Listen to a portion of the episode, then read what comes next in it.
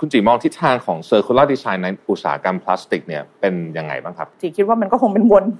อาจจะวน loop ของที่มันเกิดขึ้นอยู่แล้วเนี่ยบางทีถึงมันจุดถึงจุดจุดหนึ่งเนี่ยถ้าเราพบว่ามันมีอะไรที่ไม่ดีเดี๋ยวตลาดก็จะบอกเองแหละว่าอันนี้คือจุด balance เวลาพูดถึงพลาสติกคนจะมองในแง่ลบนิดนิดนึงในในเชิงของการออกแบบเนี่ยเราจะทำยังไงให้แก้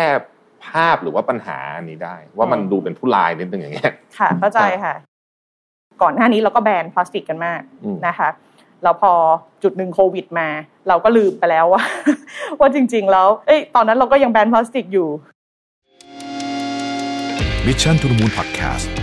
Continue with your mission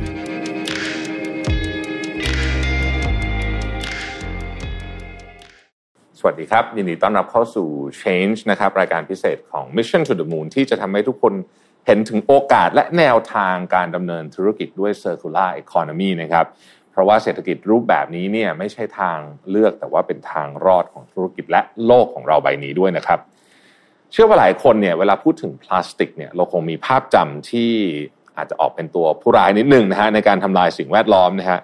เพราะไม่ว่าเราจะกำจัดหรือว่าทำลายด้วยวิธีใดก็ตามเนี่ยสุดท้ายเราก็จะเกิดผลกระทบนะครับ ย้อนกลับมาทำลายธรรมชาติทั้งทางตรงและทางอ้อมอยู่ดี แต่เชื่อไหมครับว่าจริงๆเนี่ยพลาสติกเนี่ยไม่ได้ร้ายขนาดนั้น ถ้าเกิดว่าเราเข้าใจ ว่าเราจะออกแบบมันยังไงและใช้งานมันยังไงนะครับ วันนี้เนี่ยนะฮะผมจะพาทุกท่านมาร่วมถอดบทเรียนเกี่ยวกับเรื่อง Circular Design จากทีมออกแบบและพัฒนาสินค้านวัตกรรมจากศูนย์ I2P Center ของ SCG Chemical นะครับซึ่งเป็นผู้ผลิตเคมีพันครบวงจรรายใหญ่ของประเทศไทย แล้วก็เป็นผู้นำในภูมิภาคเอเชียด้วยเนี่ยนะครับ ซึ่ง SCG Chemical เราก็พอทราบกันอยู่แล้วว่าทำงานกับพลาสติกเยอะมากนะครับ ซึ่ง องค์กรขนาดใหญ่ที่เปลี่ยนเป็น circular economy เนี่ยเขามีแนวคิดยังไงนะครับลงมือทำจริงจังยังไง แล้วให้ความสำคัญกับเรื่องของการออกแบบยังไง แล้วคุณจะมองพลาสติกไม่เหมือนเดิมนะครับแล้วก็พลาสติกเนี่ยจะไม่เป็นเพียงเวสอีกต่อไป แต่ว่าจะมีโอกาสที่จะทำให้อยู่ใน circular design แล้วก็ circular economy ของเราได้นะครับ ขอต้อนรับคุณจี วิจิตวันนะสตัฟเฟิร์ดนะครับจากทีม Customer Engagement ของ SCG Chemical ครับคุณจีสวัสดีครับสวัสดีค่ะสวัสดีครับขอบคุณมากเลยนะครับที่มาร่วมรายการกับเราในวันนี้นะครับยินดีค่ะก่อนอื่นเลยนะฮะอยากให้อยากให้คุณจีช่วยอธิบายนิดหนึ่งว่าทีม Customer Engagement ของศูนย์ i2p เนี่ยคืออะไรแล้วมีบทบาทหน้าที่ยังไงบ้างครับผมค่ะจริง ๆ แล้วค่ะศูนย์นี้เพิ่งเกิดขึ้นเป็นศูนย์นวัตกรรมนี่แหละค่ะ i2p เนี่ยย่อมาจาก ideas to product ก็คือเป็นเป็นส่วนที่เพิ่ม เพิ่มขยายออกมาจากส่วน design team สมัยก่อนเนี่ยค่ะคือจริง ๆ ทีมทีมจีเนี่ยเป็นเป็นทีมดีไซน์ซึ่งสร้างมาประมาณสักสิบปีที่แล้ว2010 จริงๆเนี่ยบริษัทเราเนี่ยเป็นบริษัทที่ขายเม็ดพลาสติกใช่ไหมคะเราเป็นผู้ผลิตผู้ผลิตในทีนี้จริงๆมันก็จะมีสินค้าทั่วไป commodity นะคะก็คืออย่างที่ทราบกันซื้อข้าว ยี่ห้อไหนก็ได้น้ำปลายี่ห้อไหนก็ได้นะคะ แล้วก็เราจะมีสินค้าที่เป็น specialty คือมีความพิเศษขึ้นมาสักนิดหนึ่งอ่าชิ้นส่วนของพวกอิเล็กทรอนิกส์อย่างเงี้ยค่ะอ่าก็คือมีคุณภาพที่ดีขึ้น ท่อเหมือง หรือว่าเป็น jacketing อะไรที่มันเป็นของเอ่อสายไฟท่อท่อร้อยสายไฟอะไรที่มันมีคุณภาพสูงอะไรอย่างเงี้ยค่ะ ส่วนของทีมจีเนี่ยคือทีมดีไซน์เราเพิ่ม service เข้าไป เราเพิ่มความคิดสร้างสรรค์ add value ให้กับพลาสติกที่เป็นของเดิมก็คือสิบสิบกิโลอาจจะสัก ห้าพันบาทนะคะแต่อันนี้สิบกิโลห้าหมื่นห้าแสนอันนี้มาด้วยดีไซน์ แล้วก็ด้วยความคิดสร้างสรรค์อย่างเงี้ยค่ะ ปัจจุบันเนี่ยทีม i2p ก็คือว่าเป็นทีมที่เราสร้างขึ้นมาเพื่อที่จะเน้นสามส่วน เรื่องของ material design นะคะแล้วก็ processing คืออะไรก็คือ SCG เรามีทีมใหญ่นะคะก็คือทีมจีเป็นทีมดีไซน์นะคะแล้วเรามีทีมของวิศวะที่จะช่วย ทำยังไงก็ตามให้เม็ดมีคุณภาพที่ดี ให้เหมาะสมกับงานออกแบบนั้นๆนะคะแล้วก็มีส่วน processing ซึ่งศูนย์นี้ค่ะเราสร้างขึ้นมาเพื่อที่จะทำให้เป็นการ test prototype สมมุติเราออกแบบมาเนี่ยมันโอเคหรือเปล่า มันเหมาะกับการผลิตไหม คุณอาจจะมี budget สักก้อนหนึ่งนะคะไม่ได้มากมาย อาจจะเป็นการลองตลาดก่อน เอามาลอง test ไหมแล้วเรามี 3D printing เรามีข้อเขาเรียกว่าอะไรคะมีทีมสำหรับ test มีอุปกรณ์ มีเครื่องไม้เครื่องมืออะไรอย่างเงี้ยค่ะ ก็คือถ้าอยากจะเป็น production ที่ใหญ่นะคะก็ก็มีเครื่องไม้เครื่องมือที่เหมาะสมอะไรอย่างเงี้ยค่ะ ก็จะเป็นถูกเป็นศูนย์ที่ช่วยในเรื่องของการสร้าง prototype ให้เกิดขึ้น และก็ส่วนของการขยายไปสู่ commercial ได้อะไรประมาณนี้ค่ะ ครับ วันนี้เราอยากจะมาชวนคุยในมุมหนึ่งของการดีไซน์ ที่เราเรียกกันว่า circular design เนอะเพราะว่าเป็นสิ่งที่หลายคนก็เริ่มพูดถึงในช่วงหลังๆมาเนี่ยครับทางทีมคุณจีเนี่ยได้เอาเรื่องนี้เข้ามาในในการทำงานเยอะมากน้อยแค่ไหนครับ เอ่อ circular design เนี่ยจริง ๆ เป็นเป็นคำที่เรียกว่าเป็นคำใหม่ในวงการ ส่วนส่วนตัวของจีนะคะมันค่อนข้างใหม่ ใหม่ในที่นี้อาจจะเป็นห้าห้าปีกว่านะคะแต่ว่าเราทำมาก่อน เราอาจจะไม่ได้เรียกเป็นชื่อนี้ของเราเนี่ยก็คือพลาสติกเนี่ยเรามองมาตั้งแต่แรกแล้วล่ะค่ะว่ามันมันมีปัญหานะคะในในเรื่องของการใช้งาน ก็ตอนนั้นก็คือเป็น sustainable development อ่าเราพยายามที่จะทำยังไงก็ตามให้ ของที่มันมีคุณภาพคงทน การใช้งานก็ต้องคงทนค่ะ ทีนี้เรามองว่าในการดีไซน์มันมีสองอย่าง material นี่มันคงทนได้ ถ้าการใช้งานมันยาวมันน่าจะมีคนบ่นน้อยนะคะว่ามันมันทนจัง ใช่ไหมคะ แต่ว่าถ้าเป็นแพคเกจิ้งล่ะอ่าการดีไซน์แพคเกจิ้งเราไปซื้อของใช้แพคเกจิ้งแป๊บหนึ่งใช่ไหมคะ กินหมูปิ้ง ไม้เมยข้าวเหนียวเสร็จปุ๊บ อาจจะ ต่ำกว่าห้านาทีก็ได้แต่ถ้าสมมุติว่าไอ้ที่เราซื้อหมูปิ้งไปเนี่ย ไปถึงเชียงใหม่ ถามว่าแพคเกจิ้งนั้นมันอยู่ได้จนถึงเชียงใหม่ไหมไปถึงอังกฤษได้ไหมได้ค่ะ ก็คือแสดงว่าการออกแบบเนี่ยมันมันสำคัญใช่ไหมคะแล้วก็คือเซอร์คูล่าสมัยก่อน เราคงคิดแค่ว่า เราออกแบบมาใช้งานได้นะคะ จบ แต่เราไม่ได้คิดว่าเรามันจบแล้วมันไปไหนสมมติเก้าอี้มีสี่ขาใช่ไหมคะ ขาหนึ่งหักทำไงอะทิ้งทั้งตัว เอานี้ยังดีอยู่เลยอะไรอย่างเงี้ยค่ะ circular สิ่งที่เรามองตั้งแต่แรกก็คือว่าหนึ่งเลยพลาสติกตรงไปตรงมา คือมันต้องรีไซเคิลได้นะคะ การที่ออกแบบประกอบการติดกันอย่างเงี้ยค่ะ มันจะต้องแยกออกจากกันง่ายค่ะพอมันแยกออกจากกันง่ายเนี่ยมันแปลว่า ถ้าตัวหนึ่งเสียก็เอาขายอันใหม่มาใส่นะคะแต่ถ้ามันติดกาวแน่นมาก อันนี้ทำไงอะอาจต้องปัดต้องอะไรอย่างงี้อะคะมันก็เป็นวิธีการทำงานที่ การดีไซน์จะเข้าไปช่วยค่ะ เพราะฉะนั้นเนี่ยรอบใหม่ๆ ของการที่เราทำงานเนี่ยก็คือเรามองให้รอบขึ้นจากไลฟ์ไซเคิลที่มันมันเราคิดถึงแค่ใช้ออกแบบผลิตใช้งานใช่ไหมคะแล้วก็จบตอนนี้ก็คือออกแบบผลิตใช้งาน แล้วยังไงต่อให้ครบลูกนะคะ แล้วในฐานะที่ทีมเราเนี่ยเป็นทั้งนักออกแบบและผู้ผลิต เราต้องมองถึงว่าแมทเทียลแต่ต้นทางมันจะทำยังไง ให้มันมัน feasible ที่สุดมันดีที่สุดนะคะทั้งในเรื่องของการการตลาดด้วยเรื่องของ business ด้วยใช่ไหมคะแล้วก็ในเรื่องของการใช้งานนะคะรวมถึงสิ่งแวดล้อมด้วยค่ะ จริง ๆ มันเป็นสามแกนที่เรา aware ตั้งแต่แรกอยู่แล้วค่ะ อันนี้น่าสนใจมากเลยว่า สมมติว่าเราพูดถึงพลาสติกเนี่ยแล้วพอนำมาผ่านกระบวนการในการคิดและออกแบบเนี่ยนะฮะคุณจีลองยกตัวอย่างให้ฟังนิดหนึ่งได้ไหมครับว่า มันช่วยเปลี่ยนการใช้งานในชีวิตจริงๆเนี่ยได้ยังไง เช่น สมมุติว่า มันเคยใช้แล้วถูกทิ้งไปเลย หรือว่าของพวกนี้อะคนส่วนใหญ่ก็คือไม่ซ่อมอย่างเงี้ย ก็คือทิ้งไปเลยแบบนี้ทำยังไงให้เราเปลี่ยนพฤติกรรมโดยโดยเอาเอาเรื่องของดีไซน์เข้ามาได้บ้างเอาเอาเรื่องแพคเกจิ้งก่อนง่ายๆนะคะ เวลาที่เราทานพวกบรรจุภัณฑ์บางทีทานเสร็จปุ๊บโยนทิ้งเลย ใช่ แต่ของของเราเนี่ย จริง ๆ ตอนนี้แอบบอกนิดนึงก็คือของของ SCG มีบางซื้อโมเดลอะค่ะบางซื้อโมเดลเนี่ยคือเป็นการสอนให้แยกขยะแยกขยะตอนแรกมาแปดถังเนี่ย แบบมีพนักงานงงค่ะ เออเลย แล้วก็เหมือนว่าถ้าเป็น behavior ทั่วไปเนี่ยคือเรา เราก็คือทานสมมติทานข้าวกันในห้องประชุมหรือบนโต๊ะใช่ไหมฮะแล้วก็โกยลงถังเราจะมีถังของเราเอง แต่อันนี้ก็คือเขาเก็บหมดเลยทั้งทั้งทั้งทั้งฟลอร์ค่ะ ต้องไปทิ้งข้างนอกอะก็คือต้องแยกถ้าเป็นขวดน้ำนะคะ เปิดฝา ฝาออกอย่างหนึ่งแล้วก็ตัวตัว seal ที่เป็นเอ่อตัว label ก็อย่างหนึ่งอะไรอย่างเงี้ยค่ะ ก็ทิ้งแบบนั้นไปแต่บางทีมันก็จะมีกาวมีอะไรบ้าง นะคะ แล้วก็ถ้าเป็นอย่างพวกโยเกิร์ตหรือเป็นสมัยใหม่อะไรเงี้ยเขาก็จะมีพวกการที่ peelไอตัวเลเบลทิ้งไป ให้ให้ตัวตัวกล่องหรือตัวขวดอะมีมีเป็นเขาเรียกว่าอะไรแยกกันได้อย่างง่ายๆ ให้เป็นมาทีเรียลต่างๆอะไรเงี้ยค่ะนี่เป็นในแง่ของของแพคเกจิ้งแต่ถ้าเป็นในแง่ของ product product เนี่ยจริง ๆ ถ้ามันเป็นของที่มันเป็นชนิดเดียวกัน มันมันจะง่าย สมมติขวดแชมพูค่ะ ก็ถ้าสมมติว่ามันเป็นฝาที่เกี่ยวกดจุ๊บเข้าไปอย่างเงี้ยค่ะไอตัวตัวฝาที่มันมันมันห้อยกับขวด ถ้ามันเป็นของชนิดเดียวกัน เวลาทิ้งเสร็จทิ้งง่ายนะคะแพคเกจิ้งอาจจะไม่ต้องเอาวัสดุอื่น ๆมามามาผสม label อาจจะไม่ใช่ label กระดาษหรือถ้าเป็นกระดาษมันอาจจะเป็น easy peel นะคะไม่ได้ทิ้งคราบทิ้งอะไรมากอะไรอย่างเงี้ยค่ะเพื่อที่เวลาที่ใช้งานเสร็จเนี่ยเราเอาไปรีไซเคิลต่อเนี่ยมันจะได้ไม่ต้องแบบไปแบบล้างอะไรมากมายหรืออะไรอะไรอย่างเงี้ยค่ะลักษณะนั้น ปกติพวกวัสดุพลาสติกพวกนี้ครับจริง ๆ แล้วเนี่ยในสมมติเราใช้พลาสติกหนึ่งร้อยเปอร์เซ็นต์เนี่ยณวันนี้เนี่ยเรารีไซเคิลได้หรือ reuse ได้เนี่ยสักกี่เปอร์เซ็นต์ครับอ่าอันนี้เป็นเป็นสิ่งที่เขาถกเถียงกันเหมือนกันค่ะเพราะเขาบอกว่าไอ้ตัวที่เราเห็นเครื่องหมายข้างๆขวดทั้งหลายเนี่ยค่ะหรือใต้ขวดเนี่ยเป็นเป็นเครื่องหมายที่บอกประเภทอ่าว่าแบบสมมติเบอร์หนึ่งเบอร์ห้าเบอร์ PE PP อะไรอย่างเงี้ยค่ะมันบอกประเภทเฉยๆ แต่มันไม่ได้หมายความว่าตัวเนี้ยมันจะถูกนำไปรีไซเคิลแต่มันรีไซเคิลได้ค่ะเพราะฉะนั้นเนี่ยบางทีเราถูกหลอกด้วยอะไรสิ่งนั้น แล้วก็เลยไปซื้อมันมา แต่มันก็จะมีอีกเหมือนกันที่ที่ที่เป็นประเภทที่เป็น recyclable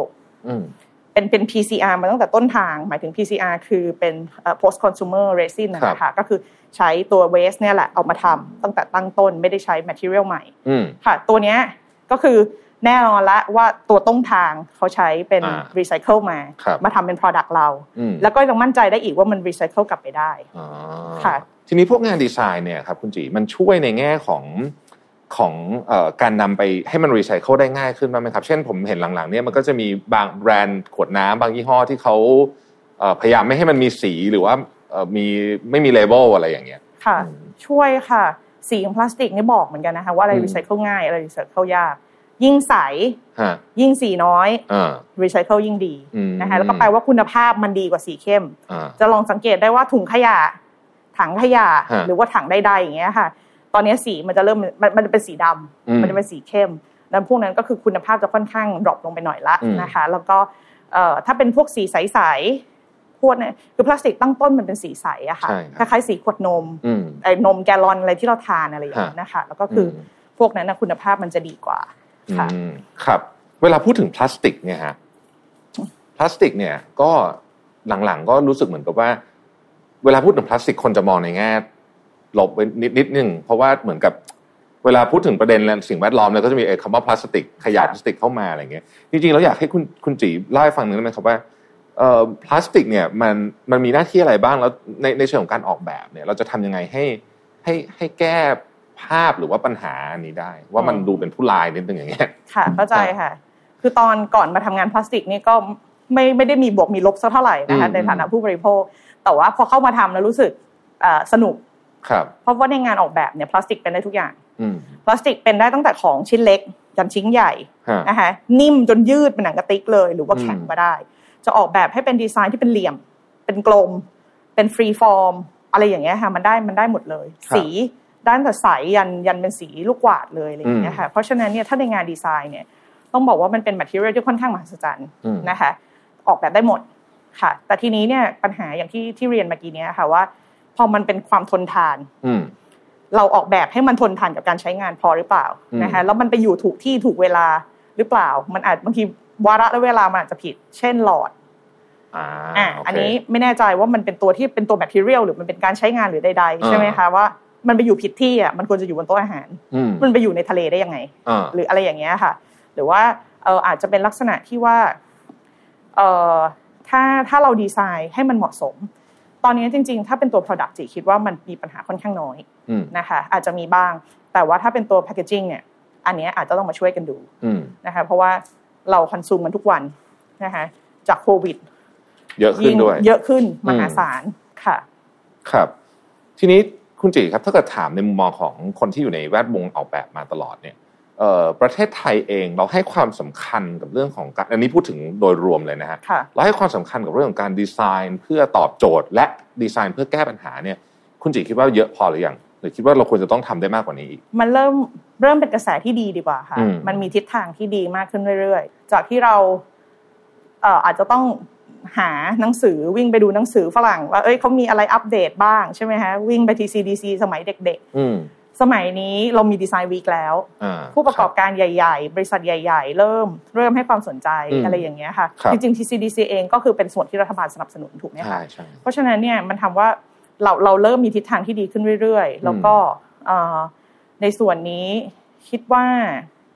มันน่าจะโอเคอะค่ะสำหรับสำหรับคุณจีเนี่ยคำว่า good design ดีไซน์ที่ดีเนี่ยมันแปลว่าอะไรครับ ดีไซน์ที่ดีอะค่ะดีไซน์มันคือหนึ่งเลยเนี่ย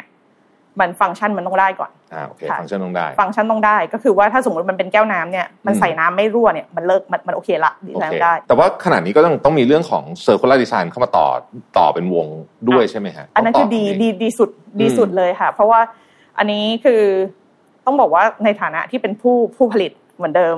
เราดีไซน์เนี่ยถ้าเราดีไซน์จนจบ เราไม่ได้ส่งภาระไปให้ผู้บริโภคมาก ผู้บริโภคมีสิทธิ์เลือกว่าจะใช้แบบไหนอย่างไร แต่เขารู้แล้วล่ะว่าถ้าเลือกอันเนี้ย เลือกแบรนด์นี้หรือว่าวิธีการใช้งานแบบนี้ ไม่ก่อให้เกิดปัญหาอะไรอย่างเงี้ยค่ะ เพราะฉะนั้นเนี่ยถ้ามันดีต่อโลกด้วยมันก็ดีตอนหลังๆเนี่ยผมเห็นมันมี concept เกี่ยวกับเรื่องการดีไซน์ที่บอกว่าหนึ่งพยายามทำไงให้ของอันเนี้ยอาจจะมีต้นทุนในการผลิตหรือว่าการออกแบบตอนแรกเนี่ยแพงนิดนึงแต่ให้มันอยู่อายุ ของมันนานขึ้นด้วยใช่ไหมฮะแล้วก็หรืออีกอันนึงคือสามารถนำกลับมาใช้ใหม่ได้ เรายังไม่ต้องพูดถึงว่าการเอาไปรีไซเคิลซึ่งอันนั้นมันก็มี process ของมันอีกเราเราเริ่มเห็นเทรนด์นี้ในในของที่เป็นของชิ้นใหญ่ๆมากขึ้นไหมฮะว่าพยายามทำให้มันอยู่ได้นานขึ้นหน่อยอย่างเงี้ย เพื่อให้มันไม่ต้องซื้อบ่อยเปลี่ยนบ่อย จริง ๆ ของพวกนั้นถ้าเรามองเป็นลักษณะเป็นโรงงาน อืของมันจะต้องออกแบบให้มันทน มันมันมันทนทานยาวนานอยู่แล้วอะค่ะแล้วก็คือความ ความ practical ของมันเนี่ยมันจะไม่ได้อยู่ที่สีสันหน้าตาอย่างเดียวละ แต่ว่าอันนั้นอาจจะเป็นหลังๆ แต่ว่าฟังก์ชันมันต้องมาก่อนเช่นว่าต้องรับแรงได้เท่าไหร่ ในเวลาเท่าไหร่ อยู่ในความร้อนได้เท่าไหร่ หรืออะไรอะไรอย่างเงี้ยค่ะ ยกตัวอย่างเช่น สมมุติว่าถ้าเป็นตอนนี้เป็นพวกเทคโนโลยี 5G อะไรกันกำลังจะมาใช่ไหมคะสายสื่อสารที่เราเห็นกันอะไรอย่างเงี้ยมันมันมันปล่อยความร้อนหรือว่ามีการเหนี่ยวนำความร้อนจากจากไฟฟ้าอะไรอย่างเงี้ยค่ะมันทำให้เกิดปัญหา เทคโนโลยีที่เราทำเนี่ย มันก็จะมีการที่ว่าสิบวินาทีไม่ไหม้ไม่ลามไฟค่ะอันนี้ก็คือเป็นการดีไซน์เพื่อที่จะทำให้มันมันมันเหมาะสมกับแอปพลิเคชัน แล้วก็การใช้ชีวิตต่างๆ ถามว่ายาวนานไหมมันขึ้นอยู่กับแอปพลิเคชันนั้นๆนะคะแล้วก็ industry ตัวส่วนใหญ่แล้วเนี่ยอย่างที่เรียนนะคะว่าตัว Product เนี่ยเราพยายามทำยืดอายุมันอยู่แล้ว แต่มันมีหลายๆ factor ค่ะค่าใช้จ่ายเป็นแบบหนึ่งหรือว่ามันก็อาจจะเป็นเรื่องของ หลาย ๆ อย่างค่ะการจัดการตลาดหรือว่าสิ่งใด ๆ ที่ที่ที่มันเป็นแฟกเตอร์อื่น ๆ อะไรอย่างเงี้ยค่ะก็มาร่วม ถ้าแต่ว่าถ้าเกิดว่าเราคุยกันในมุมนั้นเนี่ยเอ่อคำว่า circular design คือจริงๆคือคืออะไรที่มันยั่งยืนขึ้น sustainable ขึ้นเนี่ย ตอนนี้เนี่ยเอ่อตลาดคือผู้ซื้อเนี่ยนะครับเขาเขาเริ่มให้ความสำคัญเรื่องนี้ไหมเขายอมที่จะเอ่อบางทีอาจจะต้องแพงขึ้นนิดนึงหรืออะไรแบบนี้เนี่ยเขาเขาเขาเริ่มเห็นภาพนี้ตรงกับเราไหมครับคุณจีถือว่ามันเริ่มมีบางกลุ่มค่ะ เริ่มมีบางกลุ่ม แต่ต้องเรียนตามตรงว่าบางทีเนี่ย circular economy หรือ recycle ใด ๆ เนี่ย มันมีต้นทุนค่ะ พลาสติกเนี่ยมันเป็นวัสดุสำหรับวงชน มันถูก มันเหมาะสำหรับการผลิตเยอะๆ ถ้าตั้งต้นเขาถูกมาแล้วเนี่ย การที่จะไปจัดการกับ ด้านหลังเนี่ยค่ะมันมันมีมันมีค่าใช้จ่ายมากมาย ยกตัวอย่างเช่น สมมุติตอนนี้เรามีโครงการที่เป็นลักษณะของเอาพวกขวดหรือแพคเกจิ้งที่ใช้แล้วค่ะ มาล้างมาทำความสะอาด แล้วก็นำตัวนี้กลับไปทำอัพไซเคิลหรืออาจจะไปทำ PCR ใด ๆ ก็ตาม ปกติเนี่ย ถ้าทั่วไปก็คือมีขยะทุกวันหรือว่าทุกอาทิตย์เนี่ยก็จะมีรถมารับ หรือเราจะขายเวสพวกนี้ไปใช่ไหมคะแต่ว่าถ้างานที่เราจะต้องเอาส่วนนั้นมาเนี่ยก็จะมีสองลักษณะก็คือว่า ถ้าเป็นบริษัทที่ที่อยากจะทำในส่วนนี้เขารับผิดชอบเอง ก็คือแม่บ้านละต้องมาคอเล็กละเก็บล้าง ล้างทำความสะอาดก่อน แยกฝาแยกเอ่อเลเบลอะไรก็ว่ากันไปค่ะเสร็จแล้วยังต้องมีที่เก็บครับเพราะว่ามันต้องมีจำนวนประมาณหนึ่งสำหรับการที่จะไปทำใด ๆ ได้อะไรอย่างเงี้ยค่ะเคยมีโปรเจกต์หนึ่งทำกับเครือโรงพยาบาลนะคะเอาแกลลอนน้ำยาล้างไตมาทำเอ่อในในหนึ่งล็อตเนี่ยค่ะ ปิดที่จอดรถโรงพยาบาลเลยหนึ่งชั้น มันมันใช้มันใช้เยอะแกลลอนหนึ่งแกลลอนอย่างเงี้ยค่ะแล้วสี่พันกว่าแกลลอนเต็มไปหมดเลย ประมาณนั้นนะคะแล้วก็ทีนี้ก็คือเนี่ยนั่นเป็นต้นทุนละ เพิ่มแรงงานนะต้องไม่ต้องมีค่าโอทีค่าอะไรแล้วก็คือบางส่วนเสียเสียผลประโยชน์จากการที่ต้องขายขยะด้วย ขยะนี้ไม่ใช่ไม่มีค่านะคะ มีค่าเลยล่ะค่ะแล้วก็ในในในส่วนนั้นในส่วนที่สองก็คือว่าถ้าถ้าสมมติว่าบริษัทไม่ทำพวกนั้น ก็มีบริการที่เขาเขารับทำอยู่ดี แต่ก็ต้องจ่ายค่าใช้จ่ายเพิ่ม อันนั้นเป็นค่าใช้จ่ายที่เพิ่มขึ้นมาแต่ถ้าเปรียบเทียบกับเม็ด virgin ถูกมากค่ะ ถ้าเพิ่มกับค่าใช้จ่ายพวกนี้ คนที่อยากจะทำ circular จริงๆเนี่ยต้องมีใจมากๆเงินต้องเพิ่ม ใช่ค่ะต้องช่วยกัน แล้วก็คือทำกันเองไม่ได้ค่ะ ต้องต้องหลายภาคส่วนเลย แต่ว่าการที่จะผลักภาระไปให้ผู้บริโภคอย่างเดียวอะมันก็ไม่ work ก็ในระยะแรก ๆ อาจจะต้องมีมีการสนับสนุนในในหลาย ๆ ส่วนอยู่เหมือนกันนะคะ เพราะว่า อย่างที่เราทำเราก็เคยทำตอนนี้ก็จะมีถุงที่เป็นขยะจากในอุตสาหกรรมนะคะก็ก็เอาเอาขยะตัวนั้นมาทำเป็นถุงใหม่ แล้วก็มาวนใช้ในร้านสะดวกซื้อ อันนี้เราก็ทำค่ะก็คือแต่ว่าตอนนี้ก็คือร้านสะดวกซื้อเนี่ยก็เราต้องจ่ายเงินค่าถุงอยู่แล้ว ก็เลยอาจจะมีการช่วยได้บ้าง ได้ภาพลักษณ์ด้วย แล้วก็ดีด้วย แรก ๆ อาจจะยังต้องมีแบบนั้นค่ะ แต่ถ้ามีลักษณะของอินฟราสตรักเจอร์หรือการสนับสนุนที่ดีที่ที่ช่วยผลักดันในตอนแรกก่อนเนี่ย มันก็คงจะมี มีอะไรดีมีโมเมนตัมมากขึ้นใช่ค่ะ คือมันจะต้องมาทั้งจากความต้องการของผู้บริโภคเองที่อยากเห็นเรื่องนี้เกิดขึ้นใช่ไหมฮะแล้วก็ตัวผู้ประกอบการเอง แล้วอาจจะต้องมีภาครัฐเข้ามาด้วยไหมฮะค่ะน่าจะต้องเกี่ยวด้วยเนาะควรเลยค่ะ เพราะว่าจริง ๆ อย่างทีมของทีมจีนะคะทำเรื่องนี้มาเป็นสักสิบปีสิบกว่าปีเนี่ยก็สักห้าปีที่เพิ่งมาบูมเนี่ยทำมาสักประมาณกว่าสามสิบแบรนด์ได้นะคะ เข้ามาเยอะมาก แปลว่า ทั้งทั้งทั้งในส่วนของตลาด และในของส่วนของผู้ประกอบการเนี่ยมีความตื่นตัวมาสักพักหนึ่งแล้วล่ะ แต่แบรนด์ที่สำเร็จจริงๆอะค่ะมีน่าจะประมาณสักห้าแบรนด์ค่ะ ไม่ไม่มากถ้าเทียบกับสิ่งที่ที่เข้ามา แบรนด์ที่สำเร็จนี่เขามี factor อะไรคะที่ทำให้เขาสำเร็จคุณจีใจมาก่อนเลยค่ะ ใจต้องเอาให้ให้เต็มที่ เพราะว่าบางทีพอใจมาตอนแรกพอมากลางแล้วค่ะ กลางแล้วเราเราก็ ดูแผนบอกแผนงานกันว่าเดี๋ยวมันต้องเกิดส่วนนี้ก่อนนะคะ ส่วนในการ collect waste ทำความสะอาด waste แล้วก็พอได้ waste มาเนี่ย เราต้องมา formulate ใหม่ทำให้มันมีคุณภาพที่ดีขึ้นใช่ไหมคะ ก็คือพอเสร็จแล้วเนี่ยถึงจะมาดีไซน์เข้ากระบวนการเดิม คือปกติกระบวนการถ้าเท่านี้นะคะ กระบวนการใหม่เนี่ย มันจะต้องมีด้านหลังแล้วมาพัฒนาด้านหน้าแล้วถึงจะมาเข้ากระบวนการเดิม เพราะฉะนั้นเนี่ยค่ะ หนึ่งเลยใจก่อนสองเวลาสามบัตเจตค่ะใช่ค่ะก็เป็นลักษณะนั้นน่าสนใจมากค่ะแต่ว่าผมได้ยินมาว่าหลังๆมาเนี้ยอย่างประเทศในแถบยุโรปหรืออะไรแบบเนี้ยเขาจะเริ่มเข้มงวดกับเรื่องพวกนี้มากขึ้นใช่ไหมครับว่าคุณทำของคุณส่งมาขายที่ยุโรปเนี่ย มันมาจากไหนต้นทางเป็นยังไงแล้วคุณจะทำยังไงกับอะไรต่อ พวกนี้คุณจีเห็นเทรนด์อันเนี้ยแล้วมันมันน่าจะช่วยให้ผู้ประกอบการเหมือนมี motivation มากขึ้นไหมในการทำเรื่องพวกนี้ น่าจะมีนะคะ เหมือนจริง ๆ มัน trace ได้ ว่าสมมุติว่าสิ่งนี้มาจากต้นทางที่นี่ แล้วพูดถึงว่าจริง ๆ มันน่าจะดี ถ้ามันมีการ trace material ต่อถ้าตอนนี้ถ้าเราเห็นมันก็จะมีการ trace พวกอาหารใช่ไหมฮะว่าสิ่งหมายถึงว่าแอปเปิลนี้มาจากสเปนเชอร์รี่นี้มาจากอินเดียอะไรอย่างเงี้ยค่ะมีการปลูกที่ไหนส่งต่อมาขายจากที่ประเทศนี้มาที่นี่อะไรอย่างเงี้ยค่ะ ถ้าพูดถึงว่าเป็น material บริษัทนี้บริษัทนี้ทำแพคเกจิ้งนี้ บริษัทนี้ออกแบบที่นี่ลงวันที่เมื่อไหร่เมื่อไหร่อะไรอย่างเงี้ยค่ะมันน่าจะพอที่จะ tracing ได้ แล้วก็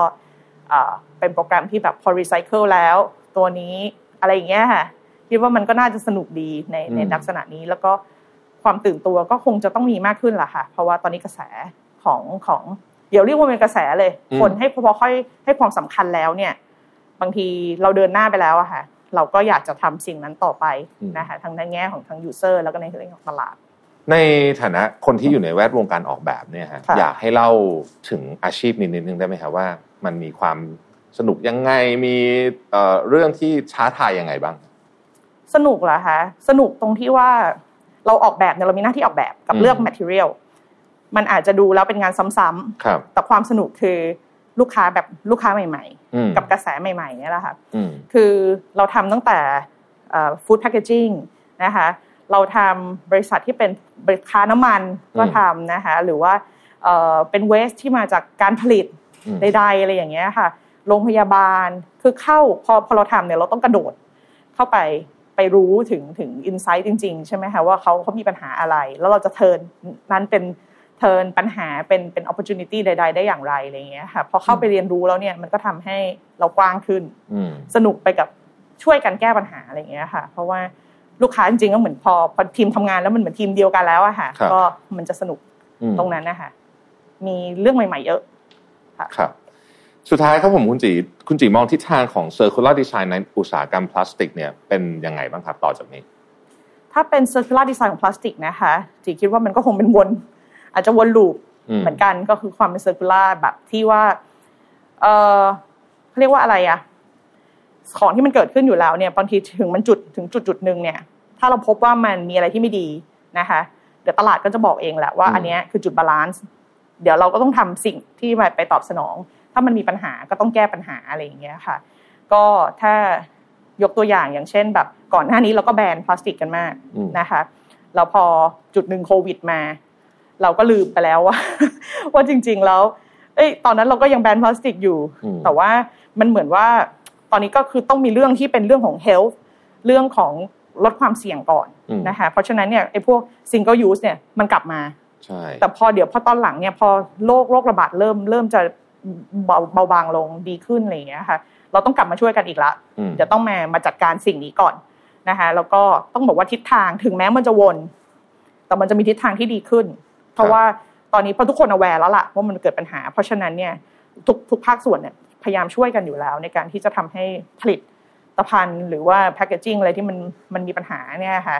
จัดการได้ เพราะฉะนั้นถึงว่ามันจะวนแต่ก็คงคงจะมีแนวโน้มที่เป็นผลกระทบกับกับกับสิ่งต่างๆ ลดลงค่ะ ต้องบอกเลยนะครับว่าการพูดคุยในวันนี้เนี่ยทำให้ได้ความรู้และมุมมองใหม่ๆ เกี่ยวกับพลาสติก และการออกแบบมากเลยทีเดียวนะครับ เพราะจริงๆ แล้วเนี่ยพลาสติกไม่ใช่ผู้ร้าย แต่การออกแบบและการใช้งานที่ไม่ถูกวิธีต่างหากนะครับที่ทำให้พลาสติกเนี่ยส่งผลกระทบต่อตัวเราทั้งทางตรงและทางอ้อม การทำธุรกิจในวันนี้จึงไม่ใช่แค่การออกแบบให้ใช้งานได้แล้วจบ แต่จำเป็นต้องคิดต่อไปว่าเมื่อออกแบบมาแล้ว ผลิตแล้วใช้งานแล้วเนี่ยจะทำยังไงต่อนะครับ เพื่อให้ทุกอย่างเนี่ย กลับเข้าสู่กระบวนการอีกครั้งหนึ่ง ซึ่งเป็นหลักการของ Circular Design นั่นเอง และอีกไม่นานเนี่ยนะครับ โอกาสของ Circular Business จะมาอย่างแน่นอน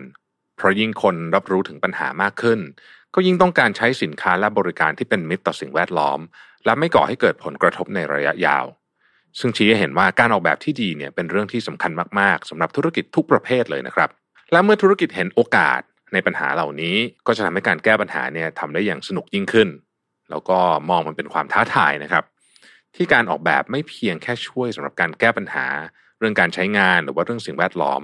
แต่ยังเป็นส่วนสำคัญที่จะเพิ่มมูลค่าของสินค้าและบริการให้ธุรกิจเป็นเท่าตัวด้วยนะครับ เพราะว่าคุณค่าของการใช้งานเนี่ยมันเพิ่มขึ้นจริงๆนะฮะเพราะการดูแลขั้นตอนการออกแบบเนี่ยเริ่มต้นที่ธุรกิจนะครับจึงถึงเวลาเราที่ภาคธุรกิจต้องเริ่มต้นลงมือทำกันอย่างจริงจังแล้วก็ไม่ทิ้งภาระไว้ให้ผู้บริโภค มาร่วมแสดงความรับผิดชอบอย่างจริงใจ เพื่อสร้างการเปลี่ยนแปลงครั้งยิ่งใหญ่ แล้วก็ มองหาโอกาสมหาศาลในระยะยาวกันนะครับ วันนี้ขอขอบคุณนะครับ คุณจีวิจิตวันนะบุพจิตสตัฟเฟิร์ดนะครับที่ให้เกียรติมาร่วมพูดคุย แล้วก็แชร์เรื่องราวดีๆ ในวันนี้เป็นอย่างยิ่งเลยนะครับ แล้วพบกันใหม่ใน Mission to the Moon EP หน้านะครับ สวัสดีครับ Mission to the Moon Podcast Continue with your mission